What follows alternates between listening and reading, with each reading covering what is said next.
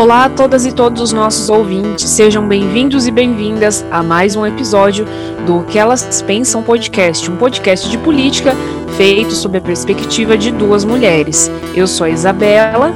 Oi, gente, eu sou a Franciele.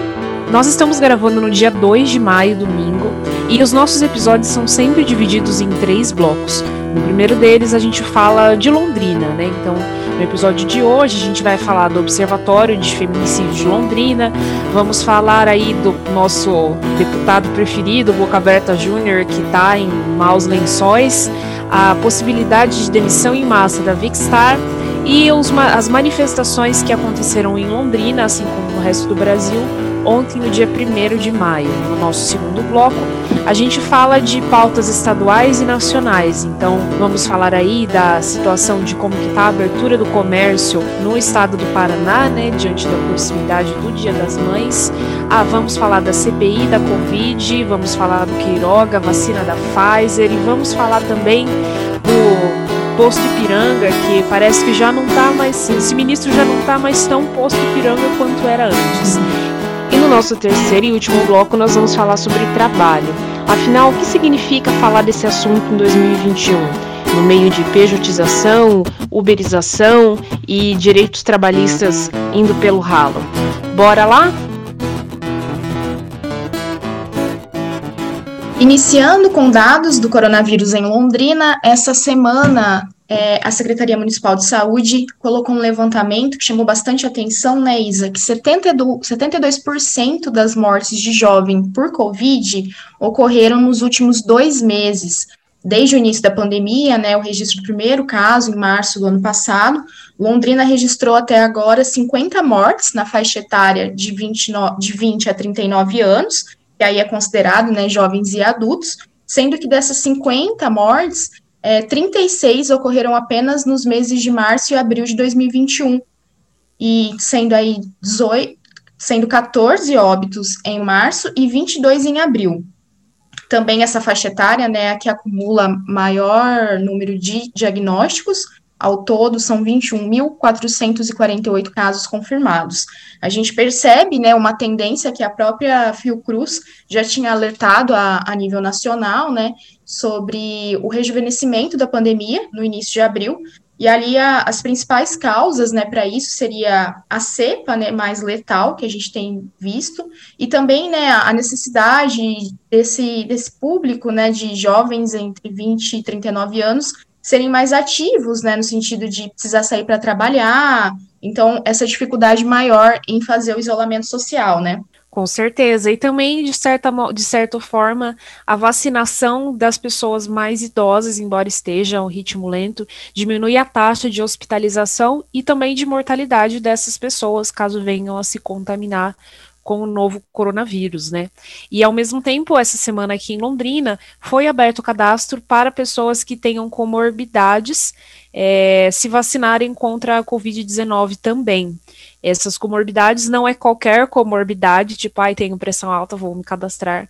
Tem uma série de critérios, né? É, pelo que eu pude ler, por exemplo, a pessoa tem que tomar três remédios para pressão, ou tem que ter uma, tem que ter asma a nível de precisar fazer, uma, um, fazer uso de medicação diária pessoas que tenham um quadro é, de diabetes, enfim, são só comorbidades graves.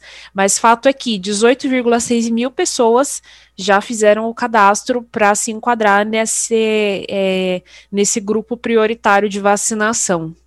Sim, a estimativa né, é que em torno de 22, 22 a 25 mil pessoas né, integrem este público-alvo. E aí, para fazer o cadastro, né, via portal da, da prefeitura, e depois de preencher, né, um formulário que também tem a validação médica, é necessário, né, colocar documentos para comprovar, né, a situação de vulnerabilidade da, da pessoa e fazer a entrega, então, nas escolas de educação infantil. É, segundo dados também da Secretaria Municipal de Saúde, é, sobre o vacinômetro. A primeira dose foi aplicada já em Londrina em 110.888 pessoas e a segunda dose em 60.035 pessoas. Esses dados contemplam até as 23 horas do dia 30 de abril. E sobre os dados confirmados é, de coronavírus, até agora, 51.278 casos, 49.310 curados. A cidade também conta com 1.247 óbitos, há 721 casos ativos, 40, 446 em isolamento domiciliar e 275 pessoas internadas, um número alto né, de internações, 124 em UTI e 151 em enfermaria.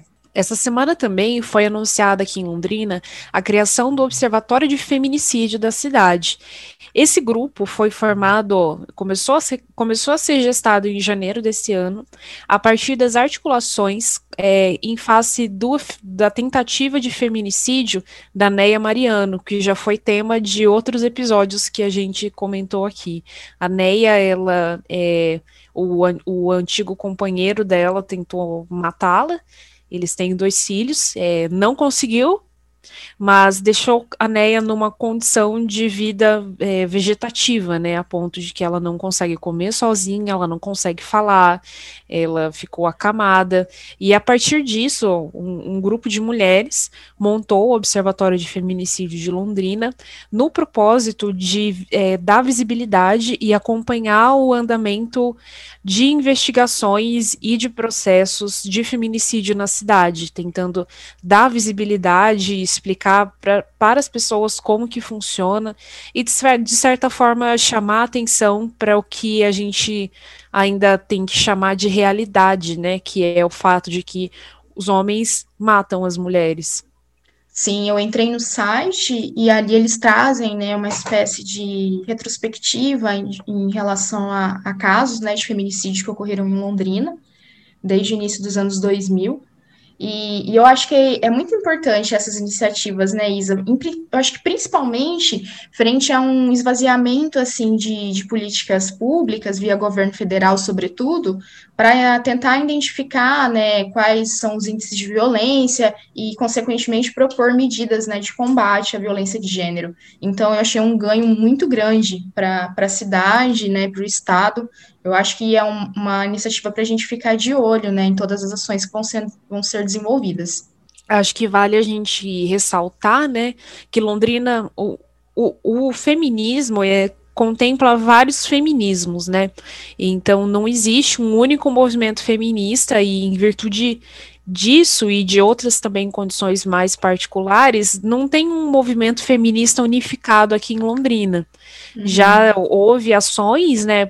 Por exemplo, há alguns anos tinha a Marcha das Vadias aqui em Londrina, que com todos os problemas que a gente é, tem de, de representar uma pauta de feminismo liberal, de autonomia e etc., existia de certa forma alguma unidade mas com o, com o passar do tempo, isso tem, é, isso foi de certa forma se esfarelando. Acho que até como a própria esquerda, de um modo geral, é muito fragmentada, né? Não é também uma coisa sui generis ou um, um, uma, uma questão totalmente solta. E eu acho que esse observatório talvez proponha uma certa união em torno de uma, uma pauta que é muito clara, né? Que é a prática do feminicídio. Assim como, a, como a Neia, existem muitas outras mulheres que passam exatamente pela mesma situação e que não, não, não estão tendo a mesma visibilidade, né? Sim, e eu acho que a própria, a maior parte, né, do, dos feminicídios no Brasil, eles são cometidos contra mulheres negras, né? Esses dados, eles já são é, reiterados aí há pelo menos de três anos para cá. Então, é, o que mostra também né, a necessidade de, se trazer essas discussões interseccionais para dentro do, dos movimentos feministas, né? Mas que esse crime ele acaba tirando a, a, vida de muitas mulheres, né? Tem crescido muito a taxa de feminicídio no Brasil, na América Latina como um todo, e também né, das violências de gênero que culminam no feminicídio, né? Uma outra, passando para nossa próxima pauta, nosso deputado favorito provavelmente não está passando pelos seus melhores dias, né? Depois lá da denúncia é, contra o Boca Aberta de que ele teria, é, de certa forma, desviado o dinheiro através de notas de combustíveis, de postos de gasolina, né? É, basicamente, ele, é, as notas, até onde a gente sabe, até onde foi divulgado, ele teria gastos com combustível que seriam absurdos, assim, que não condizem com a realidade, poderiam significar aí que ele estaria usando dessa verba de uma forma que não tinha, com algo que não tinha nada a ver com o mandato, né?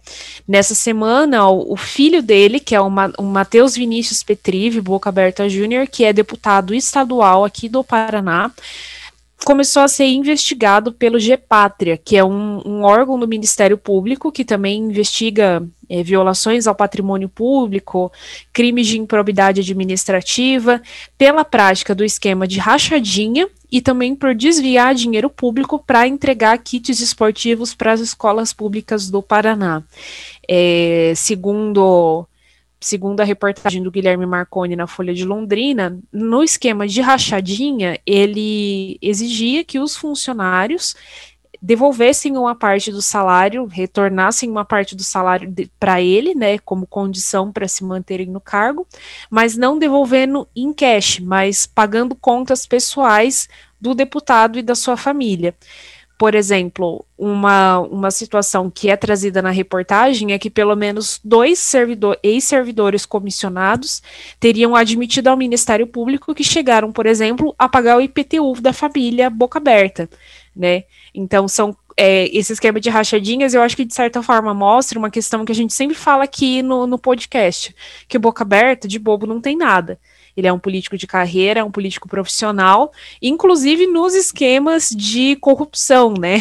Pode ser que não tenha aí o mesmo, o mesmo volume de dinheiro, o mesmo prestígio, o mesmo refinamento para falar com as pessoas, mas ele é um cara muito inteligente, né? E que, de certa forma, vive de política. Sim, essa reportagem também me chamou muita atenção, Isa, que coloca, né, que parte ali dos dos servidores, né, que prestaram depoimento até o momento, indicaram que também compraram, né, foram obrigados a comprar cestas básicas e, e colocar para a população em nome, aí, abre aspas, né, da família Boca Aberta, e também, né, pagaram com parte de seus salários um fabricante, né, de camisetas confeccionadas em nome da família, aquela é uma cópia, né, que eles fazem da, da camiseta do, do Londrina, do tubarão, né? né? Uhum. Isso, com o brasão da família Boca Aberta. Eu acho que essas duas medidas reforçam também né, muito aquela discussão que a gente já levantou aqui algumas vezes sobre essa tentativa, né, de fazer um,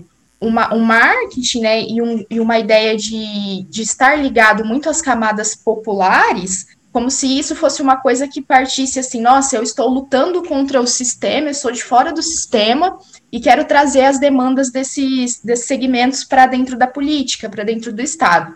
Quando, na verdade, né, ele é um, um político de, de carreira e tudo que ele faz né, está embasado aí é, com o dinheiro público, ele não está fazendo com um tom de caridade, né? Ele está fazendo com o dinheiro que está sendo disposto ali, né?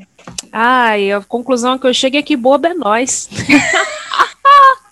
Melhor síntese. Melhor síntese. Porque é bem isso, né? E a gente vê o boca aberta, vai, dá barraco, grita, xinga na TV, fala errado, fica andando aí com aquela camiseta.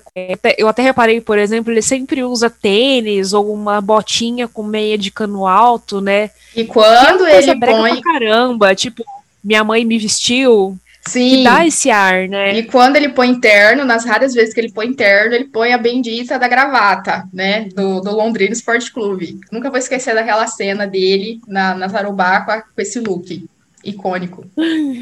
Pois é, perturbador. Uma outra questão aqui, é, já voltando né, para um, uma questão um pouco mais séria, é, a, gente tem, a gente tem acompanhado nos últimos episódios a possibilidade de que os funcionários da Vicstar sejam demitidos. Isso porque a Vicstar é uma empresa que presta serviços de call center para telefônica ela estava sem pagar os funcionários, até com, até com mesmo com parcela do 13 terceiro atrasada, e é, teria dito que não recebeu da telefônica. Ficou esse empurra-empurra, porque a telefônica falava que tinha pago, até que chegou num ponto que a telefônica falou que havia rescindido o contrato com a Vicstar. E aí a Vicstar falou que ia tentar recuperar o contrato. Fato é que são mais de 1.200 funcionários sem receber seus salários e sem saber se vão continuar no emprego, né? É, a gente tem visto aí informações de que as pessoas estão, muitas dessas pessoas estão com medo de acabarem sendo demitidas aos poucos ou serem ou que role uma demissão em massa. E o fato é que isso levou é, a um protesto na frente da sede da empresa. Foi na frente da sede da empresa, né, Fran? Sim. Ontem, no dia 1 de maio, dia do trabalho. Sim, essa manifestação, né, ela foi organizada por entidades como o Levante Popular da Juventude, Comitê Unificado de Londrina, Frente Feminista de Londrina, Sindicato Independente dos Trabalhadores, entre outros, né. E ali também, né, acho que é importante destacar que essa semana a Rede Lume, né, de jornalistas e independentes, é, fez uma reportagem muito triste, mas ao mesmo tempo muito necessária, né, onde é, ela ouviu ali ex-funcionários, né, da empresa e colocam, né, diversos desrespeitos, assim, às normas trabalhistas e sanitárias durante a pandemia. E, e o principal, né, mote dessa, dessa manifestação foi comida no prato e vacina no braço, porque eu acho que uma das principais angústias, né, que, que perpassam, assim, é o fato de não saber, né, o que, que vai acontecer com esses trabalhadores, né, porque eles sabem, têm ciência, né, dessa rescisão de contrato entre Telefônica e Vixstar, mas não se tem um encaminhamento do que vai ocorrer, né, a, a dedução é que se encaminhe para demissão em massa mesmo, mas como que isso vai ser amparado, quais direitos vão ser garantidos, enfim, todas essas questões né, que perpassam não tem encaminhamento. Então, mais uma vez, né, Isa, uma situação de extrema é, dificuldade né, e vulnerabilidade que são colocados os trabalhadores. Né. É muito angustiante ter, por exemplo, um filho para criar e não ter certeza do seu salário. Exato. É muito angustiante. E falando em manifestação, nem todo mundo parece estar exatamente vinculado em torno de um grande propósito, de um justo propósito. Ah, não sei, não sei nem o que falar, sabe? Mas o fato é que, assim como atos que foram convocados em todo o país, Londrina, que não decepciona na arte de decepcionar, teve uma manifestação de apoiadores do Bolsonaro, cujo mote era Eu autorizo, presidente eu autorizo presidente, eu fiquei pensando, autoriza o quê, né? A única coisa que consigo pensar é autoriza a matar, né, mais pessoas, né? Eu acho um absurdo, nossa, muito surreal isso acontecer, sabe? Eu tava aqui fazendo, trabalhando, e aí eu comecei a ouvir é, uns barulhos, e eu falei, gente, não pode ser, eu não tava sabendo que ia rolar isso, esse ato.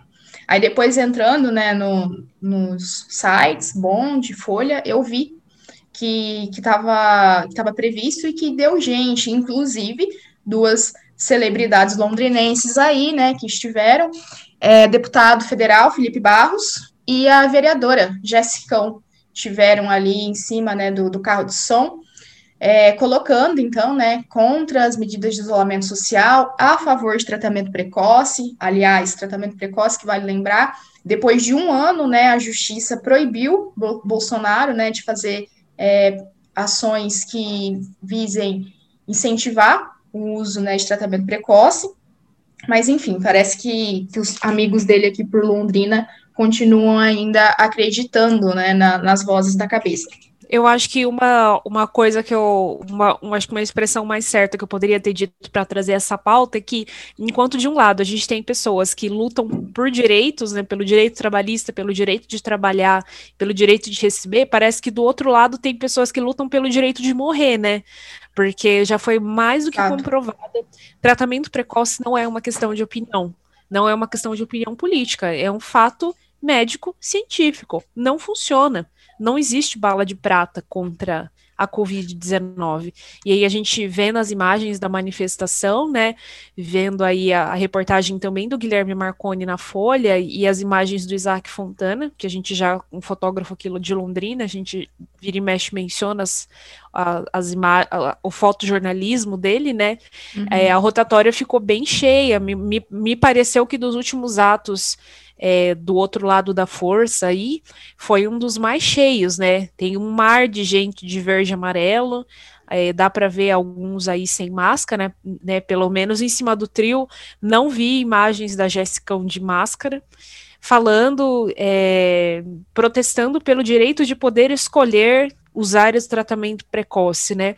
Em algumas, algumas pessoas ainda chegaram a dar uma entrevista na Folha falando que a mídia só dá ênfase para as mortes, não fala das pessoas que foram curadas. Sempre que é o que está acontecendo, não é mesmo? As pessoas mas estão é, é morrendo, uma... né? É, mas é, é uma narrativa é, delirante. Né? Perseguição, né? né?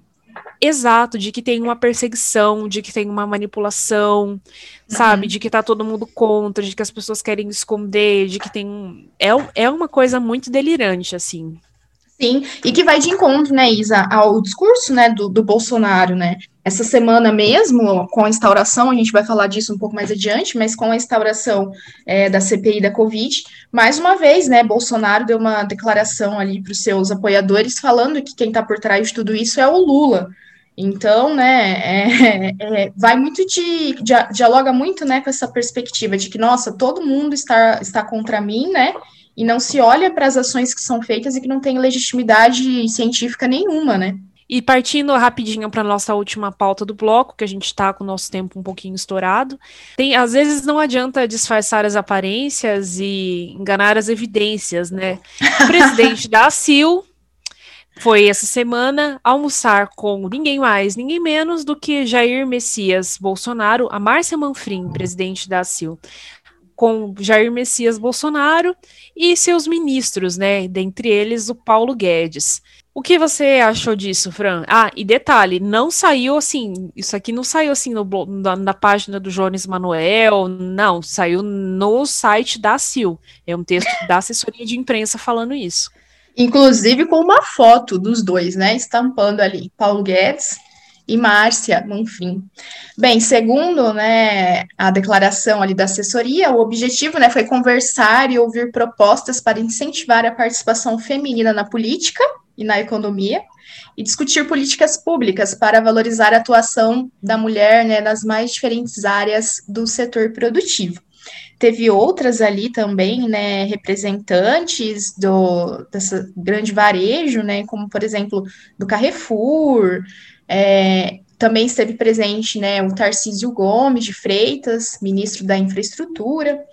Enfim, é, eu fiquei pensando muito, né, Isa, quando eu vi isso, que aquela discussão que a gente é, já tentou também né, trazer algumas vezes, que a inclusão por si só, pensando numa perspectiva quantitativa de mais mulheres na política, ela é importante porque ela amplia né, a, a, presença, porém, não quer dizer necessariamente que nós tenhamos né, um, uma qualidade nas discussões, pensando aí a ampliação e garantia, visto que acho que a gente tem tentado, nossa luta maior nesse momento tem sido muito mais para manter direitos do que conquistar outros, é, frente a, aos direitos das mulheres, né?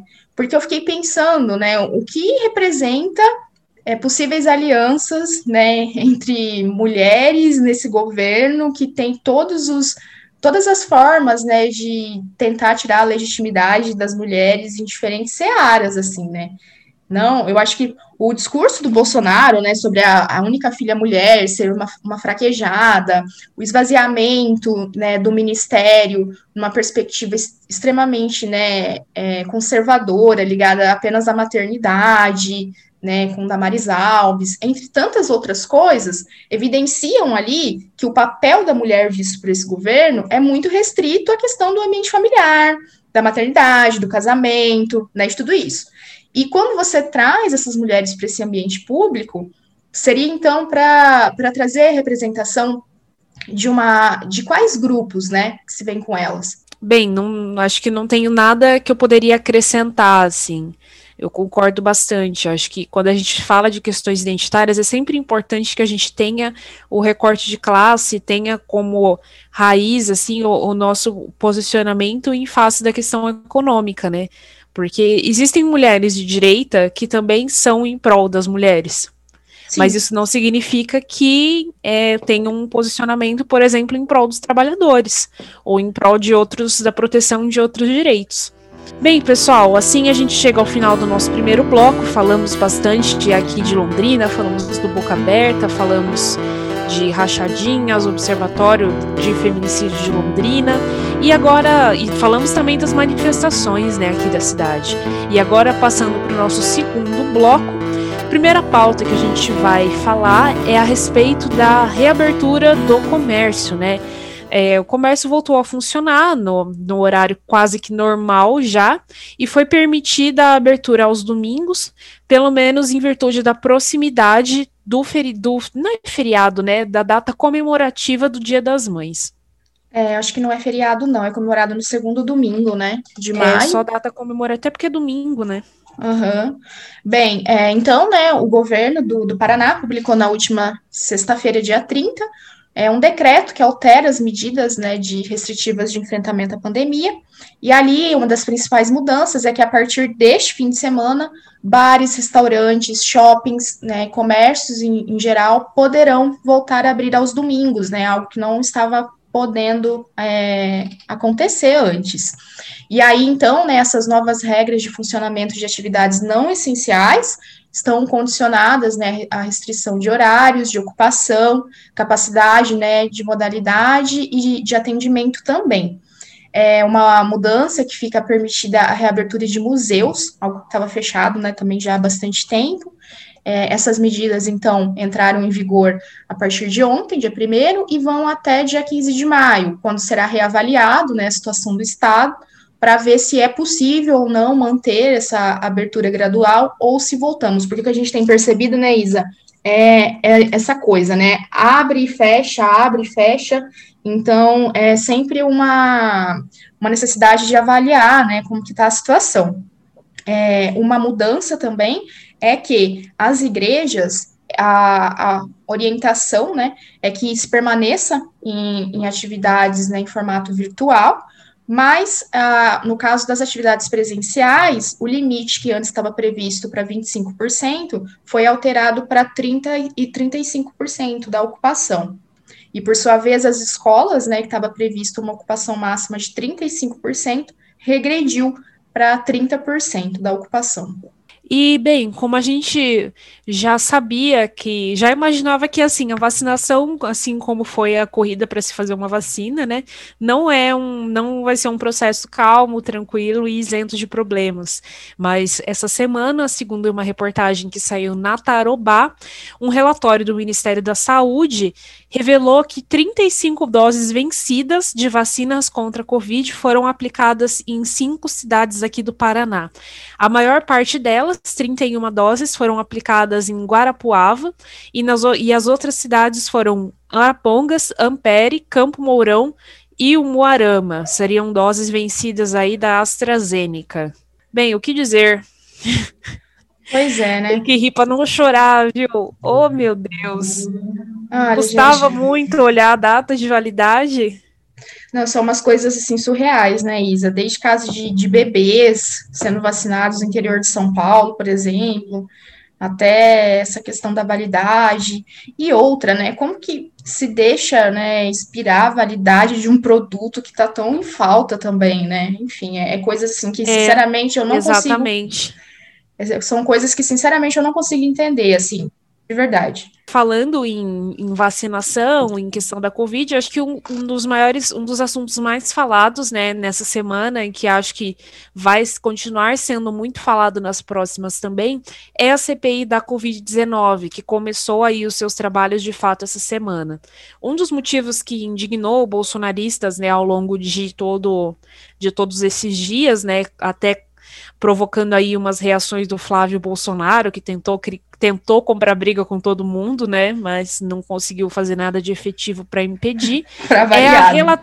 Ai, sim. é, a, é a relatoria do senador Renan Calheiros. É, acho que assim, que coisa triste, né? Tipo, ó, o Brasil me obriga a torcer pro Renan fazer alguma coisa. Exatamente. Eu pensei a mesma coisa quando eu vi. Falei, nossa. Sim. E assim, e é tão surreal isso tudo que a gente está vivendo que eu me vi essa semana concordando com o discurso dele. Para você ver, tipo, ele falando que as pessoas têm que ser investigadas e que não pode ficar impune essas 400 mil mortes. E, e assim, um discurso minimamente coerente, de bom senso, e aí, frente ao que a gente tem é, ouvido, né, principalmente ali do representante maior, né, Bolsonaro, é, como a gente falou, né, no episódio anterior, tudo parece meio moderado, assim, né, parece que é menos pior. E aí eu me vi é. concordando é. com o discurso dele, assim acho que alguns pontos que a gente não pode esquecer sobre o Renan, né? É, o Renan é um político do MDB, já assim, já em um dos tubarões aí da política, né? Dos velhacos da política tradicional, institucional. Começou a sua carreira política no, é, acho que foi no, não lembro se foi no PCB ou no PCdoB, ligado a movimentações, movimento estudantil, ou seja, foi uma pessoa que veio da militância, mas que se estabeleceu e criou sua carreira, é, talvez aí em, a partir de valores muito opostos àquele que ele defendia no começo, né? Político de carreira, que acumula várias denúncias, que conseguiu instituir o seu filho na política. O filho dele, eu acho que é governador do Alagoas, não é? Isso, isso mesmo. Inclusive, isso era uma alegação de que ele não poderia ser, né, o relator, segundo... Relator da, da, da CPI.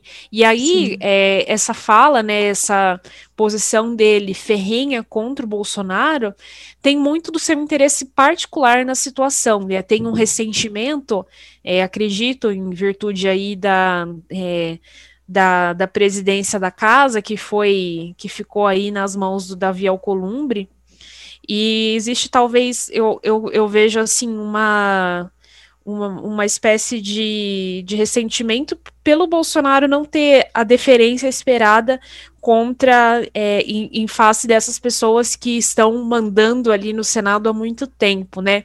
Então, o discurso, para mim, o discurso coerente do Renan tem muito mais do interesse particular, até, até, de não, até de não permitir que as investigações recaiam sobre os governadores e não vá sobrar para o filho dele, do Sem que, de dúvida. fato, uma preocupação com o Brasil, assim. Sim, não acho que tenha nada de, de nacionalista, patriotista nesse discurso.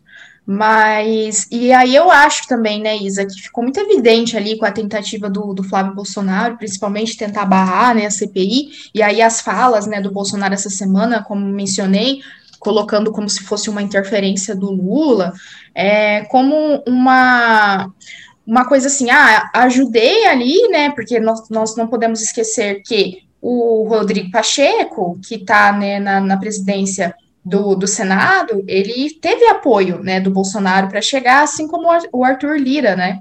Então, são pessoas que tiveram esse apoio e que agora estão fazendo medidas, né, que vão é, investigar, né, a atuação. Vale lembrar, né, que esse plano de trabalho da CPI da Covid-19 tem seis é, pontos, né, seis direcionamentos e seis áreas que vão ser investigadas, e uma delas é, então, qual, qual, foi o trabalho feito né, pelo governo federal no enfrentamento à pandemia. Tanto que, a partir dessa semana, os ministros né, da, da saúde, desde lá do Mandetta, vão ser ouvidos, né, vão ser questionados sobre as medidas.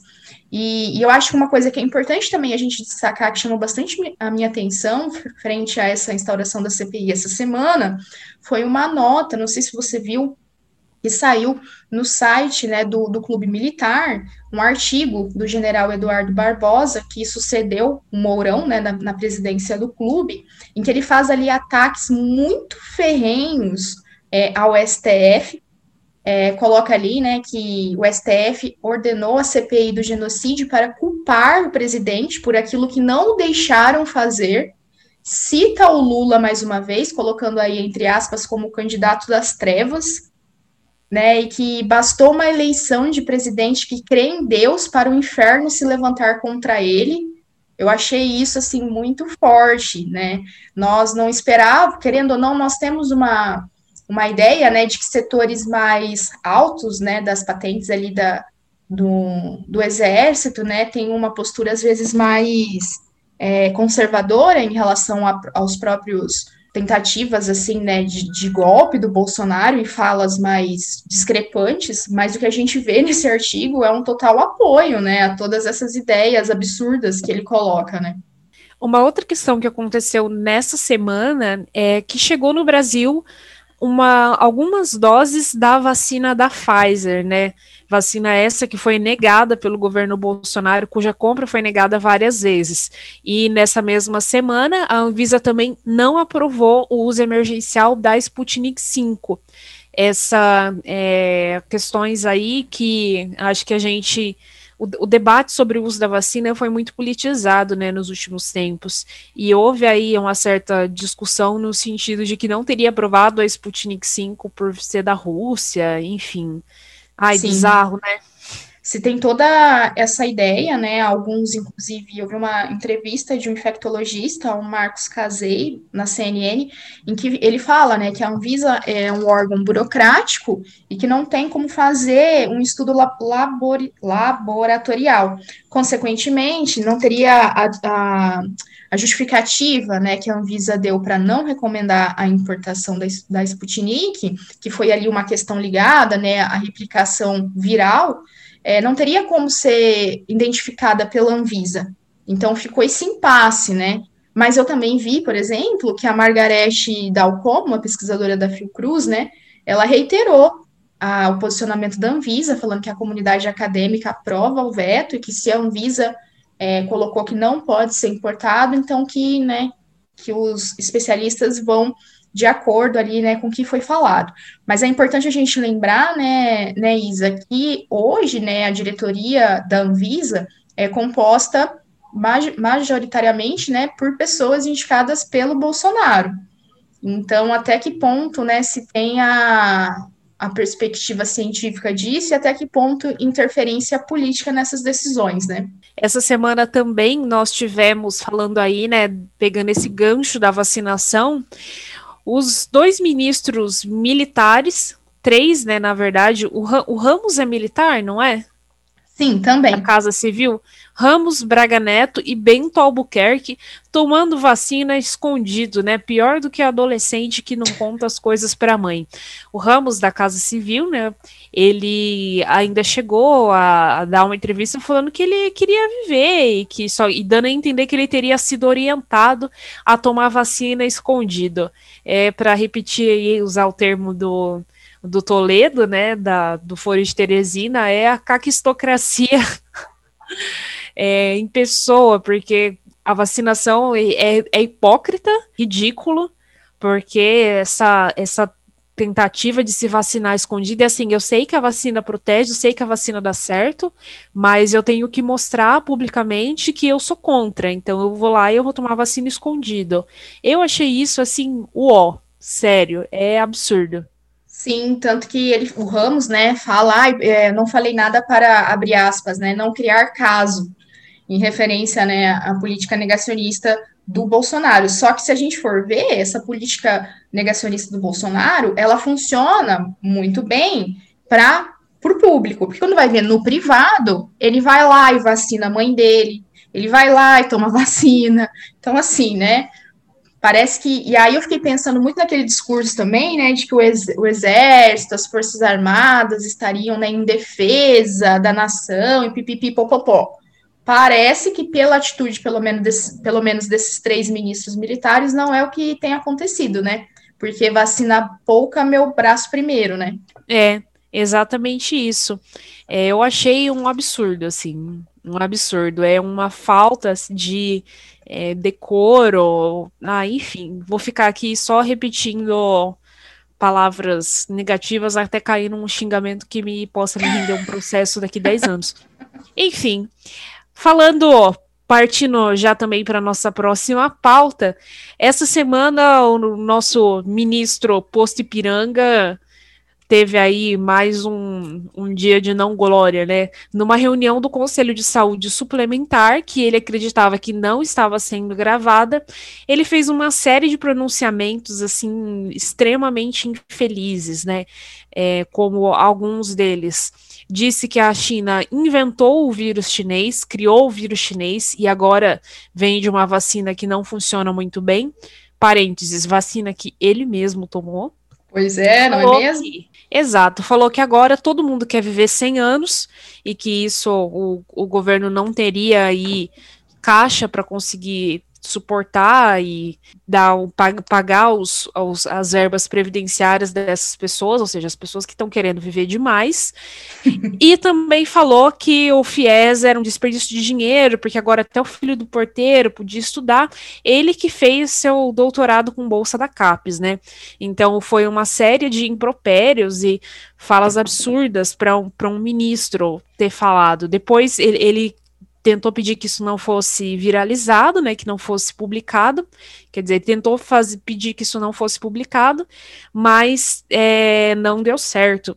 Tanto é que ele é, depois teve que se desculpar, falou que usou uma imagem infeliz, né, e ganhou até aí um, um tweet do, do embaixador da China dando uma dando um chablau nele falando que a China é que uma tá famosa pedagogia da voadora, das né? vacinas. Né? Exatamente. Essa fala dele, todas, né, são absurdas, mas essa principalmente, né, do FIES, bancar filho de porteiro, etc., viralizou é, muitas, muitos estudantes, né, ali cuja a, a formação são fruto né, das políticas educacionais que ganharam, né, se fortaleceram, sobretudo de 2000 para cá, fazendo postagens, né, Isa, nas redes sociais, eu pude ver várias delas, em que colocava, olha, sou filho de, de, de empregada doméstica, sou filho de pedreiro, enfim, dessas profissões, né, que são é, extremamente desvalorizadas e estou conseguindo me formar, estou conseguindo fazer mestrado, doutorado, enfim. É, essa fala dele, né, demonstra todas elas, né, mas essa fala especificamente demonstra muito, né, uma visão extremamente elitista, né, de educação, embora ele tenha recebido financiamento, né, como você apontou, para fazer parte dos estudos dele, mas é aquela ideia, né, de que só a, a educação e a universidade, sobretudo, só pode ser lugar, né, para quem tem dinheiro.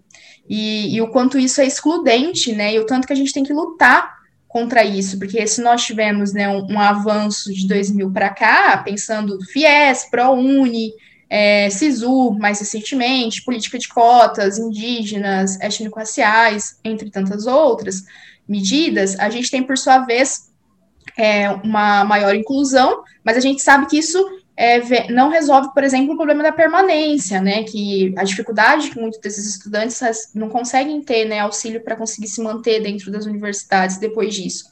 Aí você tem o problema da evasão, enfim, todas as questões que é extremamente complexo que perpassam isso, e aí vem, né, frente à, à inexistência, né, do ministro da Educação, o Paulo Guedes falando isso, né, então, assim, não surpreende, mas ao mesmo tempo ainda me choca bastante ouvir falas nesse sentido, sabe?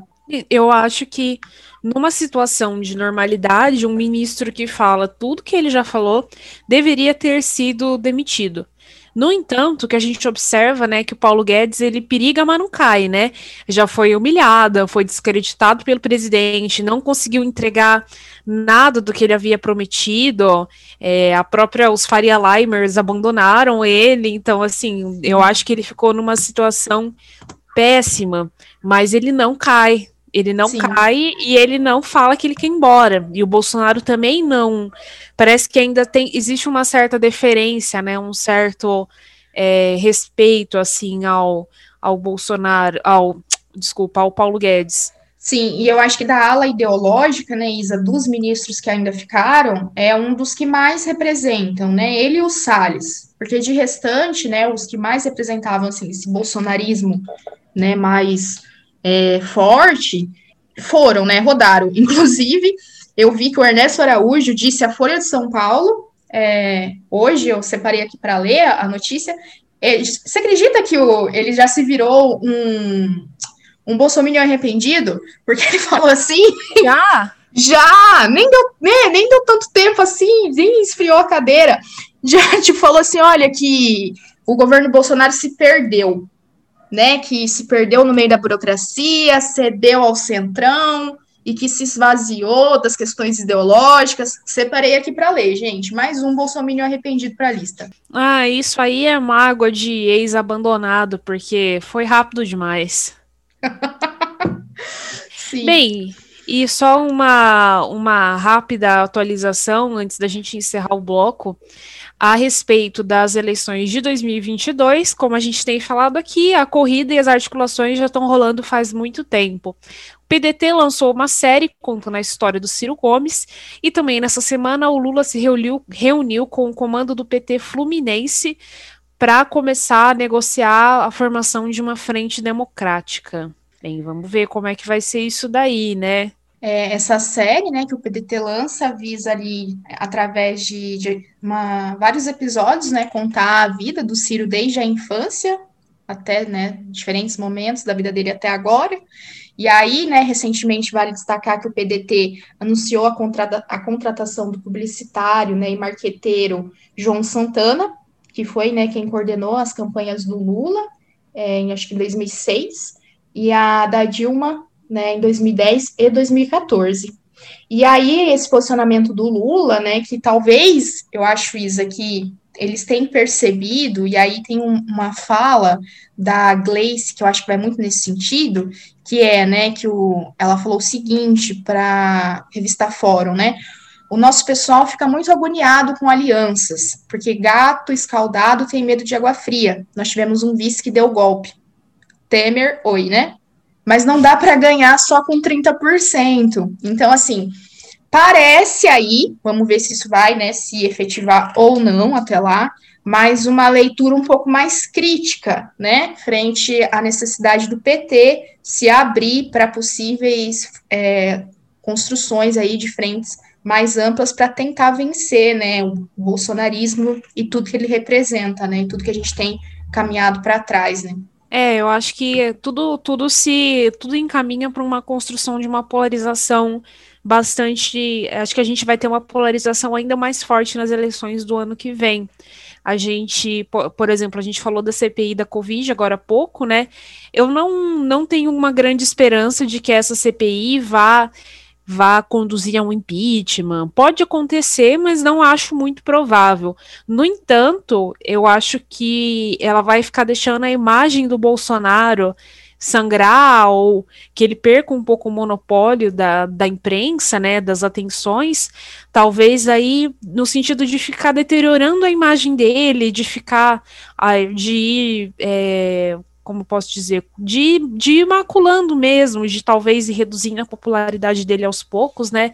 Acho que o Centrão tem ganhado muito com, com a situação que está que tá posta, mas isso pode mudar e o Centrão pode vir aí, na minha opinião, a, a se curvar aí em face, a, apoiando uma possível candidatura do PT, sabe? Eu não duvidaria se isso acontecesse. É, eu também não, Isa. Eu concordo com a sua leitura. Eu acho que é possível sim, até porque eles têm visto, né, que a permanência do Bolsonaro é, é algo que se torna cada vez mais difícil, assim, de justificar, né, frente a todo o rechaço que tem de líderes internacionais, a própria população, né, porque tirando ali a, aquela base mais raiz, assim, né, que a gente tem visto, por exemplo, uma pesquisa do Poder Data essa semana colocou que 57% considera que o Bolsonaro ele tem que ser investigado frente às ações ali, né, da negligência frente à pandemia. Então, eu acho que há diferentes é, setores que colocam que a permanência dele é difícil. Porém, a gente sabe, né, que mesmo assim ainda tem o apoio, né, dessa porcentagem e também que ele tem, né, ali frente às negociatas ali, é, um apoio de, do próprio Centrão. Mas eu acho que, que esse aceno do, do PT em fazer uma frente, e aí, claro, né, via empresariado, entre outros segmentos, pode ser algo que seja visto assim pelo mercado mesmo como algo que, que venha dar um pouco mais assim de estabilidade, né, frente a tantos é, saltos que a gente tem vivenciado, né? Bem, pessoal, chegamos então ao fim do nosso segundo bloco do episódio. Falamos bastante da, da questão da vacina, falamos da CPI da Covid, falamos do comércio aqui no estado do Paraná e falamos do ministro Posto Ipiranga, que já não tá mais tão Posto Ipiranga assim, né? E agora, no nosso terceiro e último bloco, nós vamos falar de um tema que foi motivo de um feriado na data de ontem. Nós vamos falar de trabalho. Dia 1 de maio foi o Dia do Trabalhador, que, é, embora seja feriado no Brasil e em muitos outros lugares também, não é propriamente uma data comemorativa, né?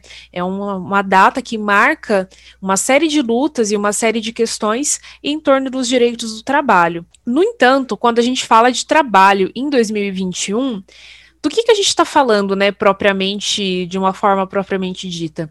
Quando eu e a Fran, a gente estava montando essa pauta, é, uma, uma coisa da qual eu, que a gente estava comentando e que eu tinha me dado conta em outras oportunidades, assim, é, eu tenho 27 anos e eu nunca fiz uma entrevista de emprego para uma vaga seletista. Nunca uhum. tive assim uma oportunidade de uma vaga com carteira assinada. E a minoria dos meus amigos tem carteira assinada. E isso que assim, me considero uma pessoa privilegiada, né? Que tem uhum. ensino superior, eu sou branca e tudo mais. Então, assim, quando a gente fala de trabalho em 2021, de que realidade exatamente a gente está falando, né? Sim, eu concordo muito, Isa. Eu acho que a necessidade de a gente olhar esse, esse essa categoria que é fundamental, né, da, de estruturação, assim, da, das relações sociais, de uma maneira extremamente diversa, né, pensando tantos setores que envolve isso, e aí a, a economia do Brasil, ela depende muito, né, do setor de serviços, do comércio, né, então eu acho que isso, é, e aí, muito por conta disso, também o próprio home office ele acaba sendo um privilégio muitas vezes, já que é, não dá para esses setores né, fazer o home office. Mas eu acho que também, para além disso, nós pensarmos né, o quanto o desenvolvimento das tecnologias e tudo mais, eles também trouxeram outras formas de trabalho, né? E aí se tem uma discussão no, no próprio âmbito das ciências sociais, o professor Ricardo Antunes, da Unicamp, o Rui Braga, da USP, são professores né, que trazem essa discussão, pensando aí até em categorias de info, pro, pro, info proletariado, é, entre outras discussões, assim, e, e aí, né, o quanto também que é diferente a gente pensar, né, o que é uma pessoa com carteira assinada, seja trabalhando na região sudeste, sul, né, o quanto que você tem a, a falta de cumprimento né, da legislação trabalhista em outras localidades em que isso se torna mais grave. Então, assim, eu acho que é, é pensar a diversidade que, que tem tudo isso, assim, né? É, porque é, o que a gente observa, né, o direito do trabalho, ele, é, o, o trabalho da forma como a gente como a gente fala hoje em dia, ele é muito típico da forma de produção capitalista, né, na qual o mundo pode ser aí dividido entre as pessoas que vendem força de trabalho e as pessoas que são donas de meios de produção. Pessoas que não precisam trabalhar, que não precisam vender o seu trabalho como uma mercadoria para poder garantir a sua subsistência, né? E conforme as coisas foram mudando, a forma de produção, as lutas sociais foram ficando mais intensas, esse direito do trabalho, esse, esse trabalho passou a ser protegido com algumas regras, e essas regras são o que a gente chama de direito do trabalho. Até que a gente tem aí, no começo do século XX, com é, welfare states nos Estados Unidos, getulismo no Brasil, é, e vários outros movimentos de estados mais interventores, a gente tem uma proteção mais efetiva desse direito do trabalho, né, que é aí construído no status de direito social. Direitos, por, outros exemplos de direitos sociais são educação, moradia, né? Só que a forma de produção ao longo do século XXI mudou. E aí agora, o que a gente tem, ao longo do século XX, né, desculpa, e é agora a configuração que a gente tem no século XXI é de um capitalismo mais financiarizado, mais fragmentado, mais, é, mais, como posso dizer, bastante dependente da lógica da internet, e num estado que ele é menos interven interventor, oh meu Deus, interventor, no sentido de se garantir é, o respeito a direitos sociais, né, de se garantir uhum. que os direitos sociais se efetivem. Então, eu, eu vejo assim que é um movimento conjunto é, não só de se, de se, é, de se des, de desfazer o direito do trabalho, mas também do direito à moradia, também do direito Sim. à educação. E com isso, é, por exemplo, falando especificamente de Brasil, a gente tem uma realidade de reforma trabalhista, de se permitir uhum. pessoas jurídicas para atividades fim, né, e não só para atividades meio. É, a gente tem a proliferação do Uber, do iFood, né, dessas formas de trabalho que são fragmentadas e que não são protegidas por direito trabalhista mais. Sim, e eu acho que nesse sentido, né, se tem uma, uma expectativa, né, que ficou muito assim, principalmente do, no final da década de 90 para cá, mas que hoje a gente já tem visto isso, né? Até mesmo eu digo, né, nós da, da academia, pesquisadores, né, que trabalham com a questão de, do trabalho, que trabalham com a questão do trabalho é ótimo, né, que pesquisam o trabalho, é, que se tinha uma expectativa muito grande que a, as tecnologias, elas trouxessem, né, uma revolução ali que, que garantisse é, melhores condições é, de trabalho. Existe uma corrente que via isso, né, no sentido de que você tem ali a automatização, você tem ferramentas que fariam com que é, serviços né, que levariam mais tempo, você faz menos tempo, etc. Mas o que a gente percebe, de maneira geral, é o contrário disso, né? Porque o que a gente vê é a, a exploração se tornando, né, se fazendo formas assim, são outras roupagens de exploração, pensando nesses ambientes virtuais assim de trabalho, mas que cuja exploração também está muito presente né, e que foi reafirmada agora nessa questão do teletrabalho, é, que muitas vezes, né, você não consegue colocar, assim, a, a linha de, falo por experiência mesmo, assim, né, da, até onde eu estou fazendo coisas, né, relacionadas ao trabalho, e aí conseguir cumprir o horário de trabalho, e muitas vezes me excedo, porque, tipo, ah, você está em casa, então você é, acaba fazendo coisas fora do horário, sabe, é, são diferentes pequenas coisas, né, que vão fazendo, compondo esse todo, que é a exploração cada vez mais, né, da, do ser humano, assim, né, da, da força de trabalho. Então, eu acho que isso é uma coisa que chama muita atenção. E também, né, Isa, eu acho que algo que a gente tem visto despontar muito, e a gente aí, eu concordo muito também com esses elementos que você traz, assim, que a gente não pode tirar, né, do contexto, que são as reformas trabalhistas, o quanto que isso tem tirado direitos né, dos trabalhadores. Ontem, por exemplo, eu vi um pronunciamento né, do, do Bolsonaro em ocasião do Dia do Trabalhador, em que ele falava né, ali umas críticas para variar, né, muito direcionadas aos partidos de esquerda, muitas críticas ao MST, falando, né, porque ele estava falando ali para um, o setor do agronegócio, e aí falando que o trabalhador do campo de verdade, que teria é, respaldo no governo dele. E aí a gente também tem esse levantamento que saiu nessa semana do IBGE, o último levantamento que coloca que nós temos no Brasil mais de 14 milhões de desempregados, muitas pessoas que desistiram de procurar trabalho. E, e frente a tudo isso, você tem o empreendedorismo, muitas vezes, é, aparecendo, e aí eu incomoda muito quando você usa esse termo, né, empreendedor, para se referir às pessoas, como se fosse uma coisa meio que assim, ai, me livrei da, da dessas correntes, né, da, da, das leis trabalhistas, montei meu próprio negócio, e, e se tem essa ideologia por trás disso, como se empreender fosse uma coisa legal para todo mundo, no sentido de que vai assim, nossa, vou me, vou me esforçar né, nesse empreendimento aqui e vou ter um retorno, sabe? É, eu, eu acho que o que a gente vê é que, assim, a gente vive uma reconfiguração total na nossa vida do que, é público e do que é privado, né? As coisas que antes eram tratadas como assuntos públicos, assuntos da coletividade, são transferidas para o plano do individual. Então, quando a gente fala, por exemplo, de trabalho, essas novas formas de trabalho, é, é, porque eu dei o exemplo do, do PJ, do Uber, e também você, você trouxe, né? Transferem o custo, o risco da produção, por exemplo, no caso do teletrabalho, acho que isso fica bastante evidente, para o indivíduo, né? Para o individual, para a pessoa que vende a sua mão de obra. É, e isso se constrói através de um discurso de que você vai ter mais liberdade e de que por isso é bom. Então você, ah, você vai fazer teletrabalho, você gasta a sua internet, o seu computador, você fica no espaço da sua casa, mas é bom porque você faz as coisas a hora que você quer. Uberização também. Ah, você trabalha quando você quiser trabalhar. Se você quiser ligar lá, ficar disponível para fazer corrida uma vez por semana ou todos os dias, é você que manda, você que decide. Só que o que, que acontece na prática? Como o trabalhador ele tem que assumir todos os custos da produção, assumir o risco das coisas darem errado e custear esse processo, na prática ele tem que trabalhar mais para poder lucrar o mesmo tanto. Então, é, é um discurso que, na prática, ele se mostra falacioso, né?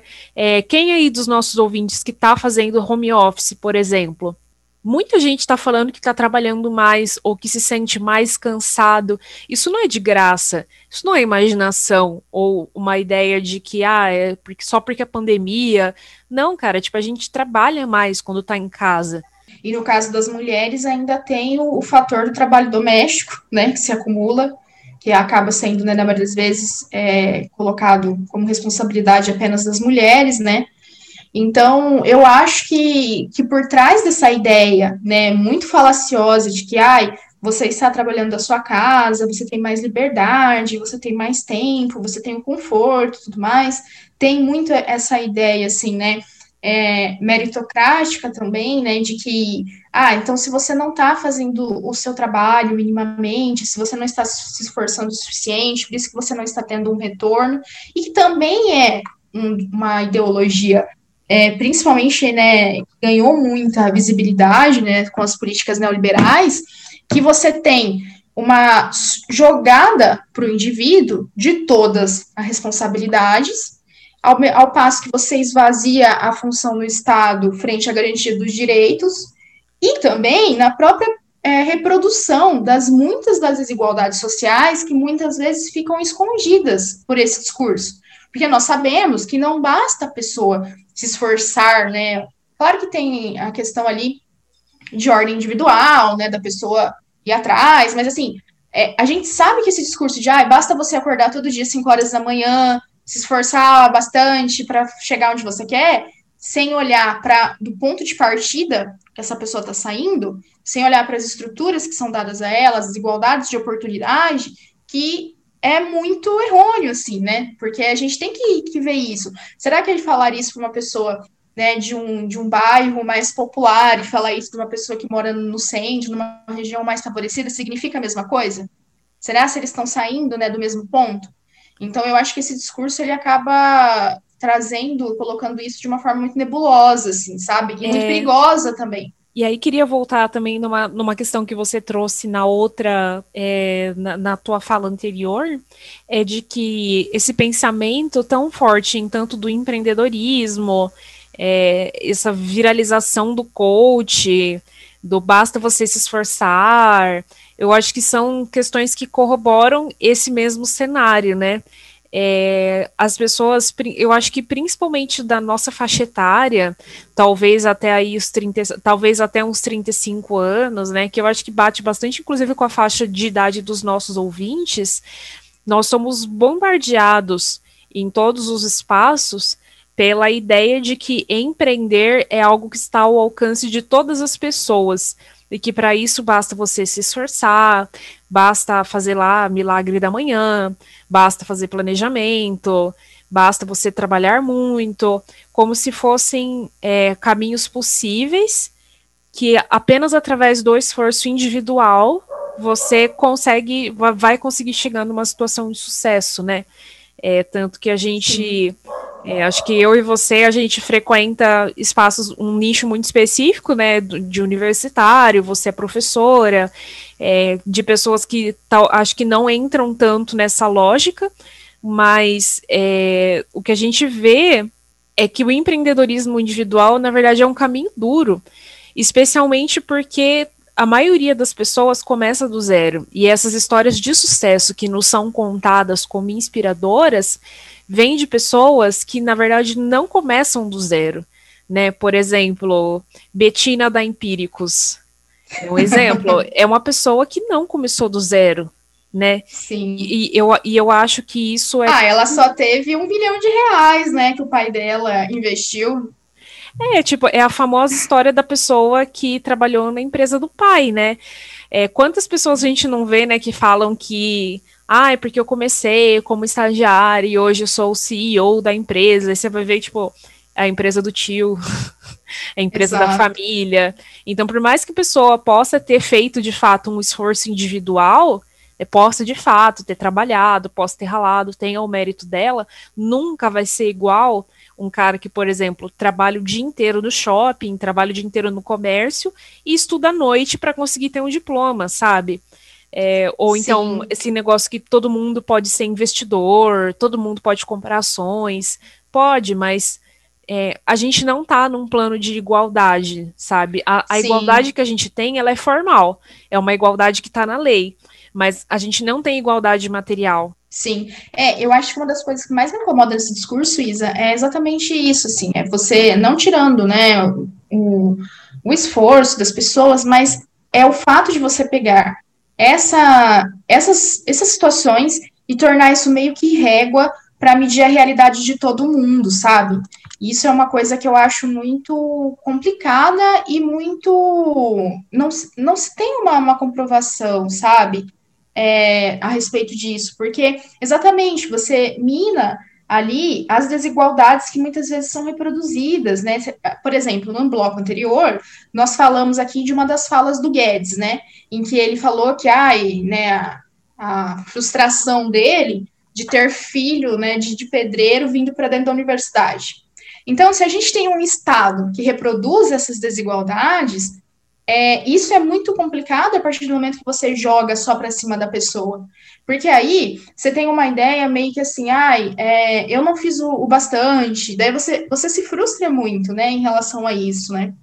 E, e aí eu acho que aí pensando né, nessas perspectivas do Estado, isso também está muito perpassado, assim, é, na forma como ele ele, enquanto órgão, dissemina isso também, né? Se nós pegarmos recentemente a reforma que teve do ensino médio aqui no Paraná, a gente vai ver que é, você tem um, um esvaziamento das disciplinas numa perspectiva mais crítica, né? Filosofia, sociologia, e por sua vez, a entrada de disciplinas que vai mais nesse perfil, que é disciplinas de empreendedorismo, de educação financeira. Não quero dizer com isso que não são saberes importantes, que as pessoas não têm que saber administrar o próprio dinheiro, não é nesse sentido.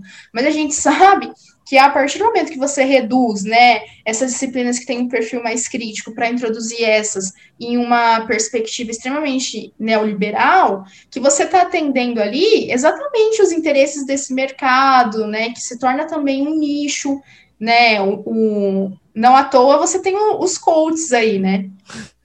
Exatamente. Sabe uma, é, uma, uma é, assim que eu que eu queria dar dessas situações, eu queria lembrar de dois casos, né? Um, uma imagem que viralizou uns tempos atrás de um entregador do Uber Eats de muleta.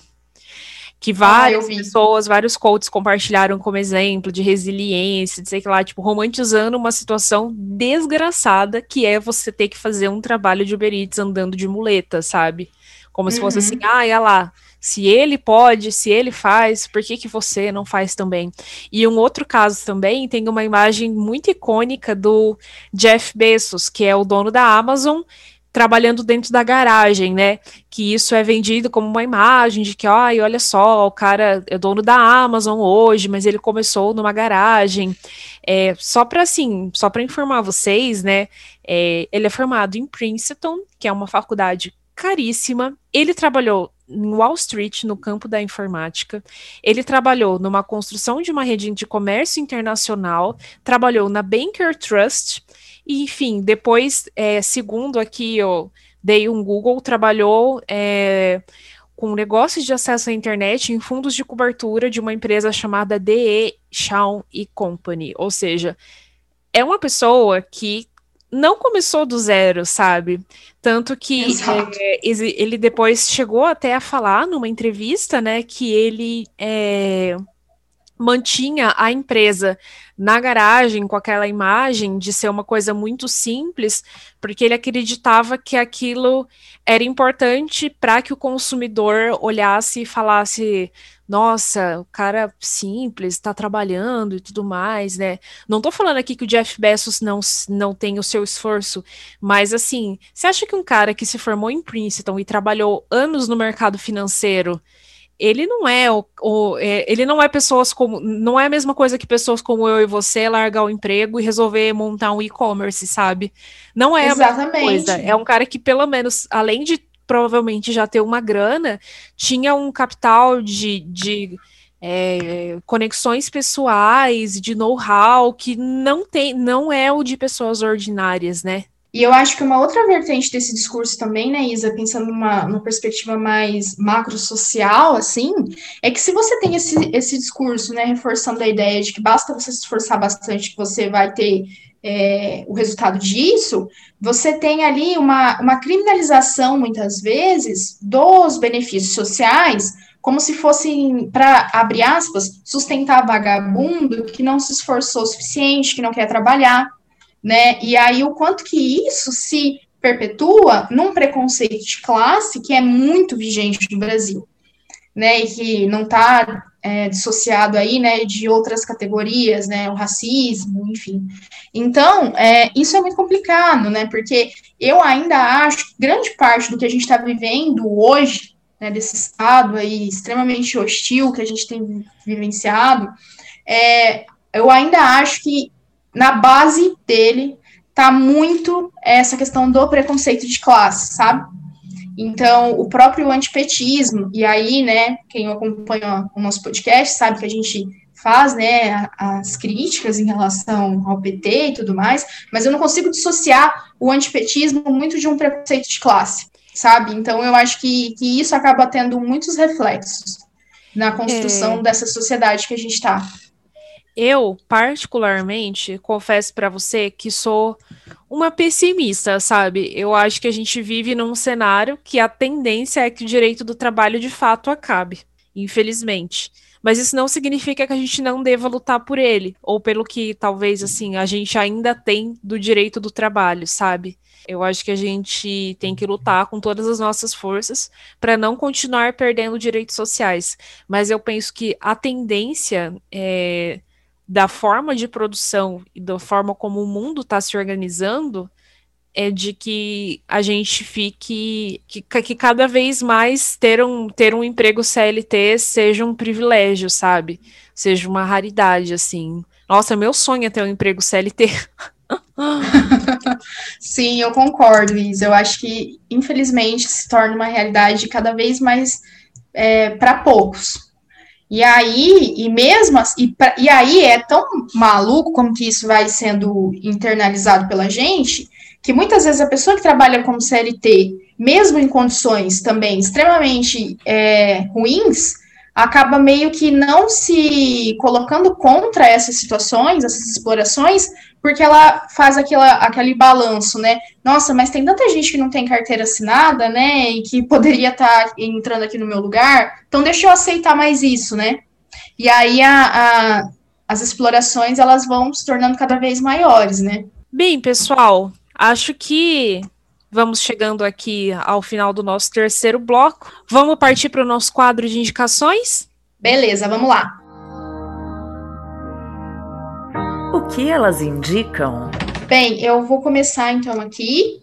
Eu vou indicar que vocês leiam o livro O Patriarcado do Salário, que é um livro que acabou de ser lançado pela filósofa italiana, a Silvia Federici em que ela traz ali exatamente essas discussões sobre o trabalho, mas uma, numa perspectiva feminista, né, uma crítica feminista ao marxismo também, inclusive, em que ela aponta que muito da, da exploração do trabalho doméstico, dos cuidados que são atribuídos sobretudo às mulheres, é, sem remuneração, eles são fundamentais para se manter a sustentação do sistema capitalista.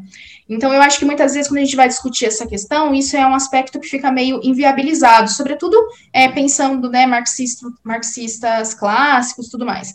Então, é, fica a indicação para que vocês leiam os trabalhos dessa autora, a Silvia Federici. Eu vou indicar um livro que chama Este Livro Não Vai Te Deixar Rico, do Startup da Real, que fala justamente sobre essa questão da romantização do empreendedorismo e do quanto a gente é, de certo modo, inclinado a achar que a gente tem igualdade material, que a gente, que todo mundo tem exatamente as mesmas condições, e na verdade a gente não tem. Acho que é um discurso muito necessário que a nossa geração precisa ouvir, sabe? Bem, pessoal, vamos então aqui chegando ao final de fato do nosso podcast. Muito obrigada a todos e todas vocês que nos ouviram até aqui. Sim, gente, muito obrigada a todos vocês. Obrigada por todo mundo que manda sugestões, apontamentos também lá no nosso Instagram. Nós estamos à disposição. Críticas, sugestões, reclamações e desabafos, estamos aí. Até a próxima semana, gente. Até, gente. Tchau, tchau.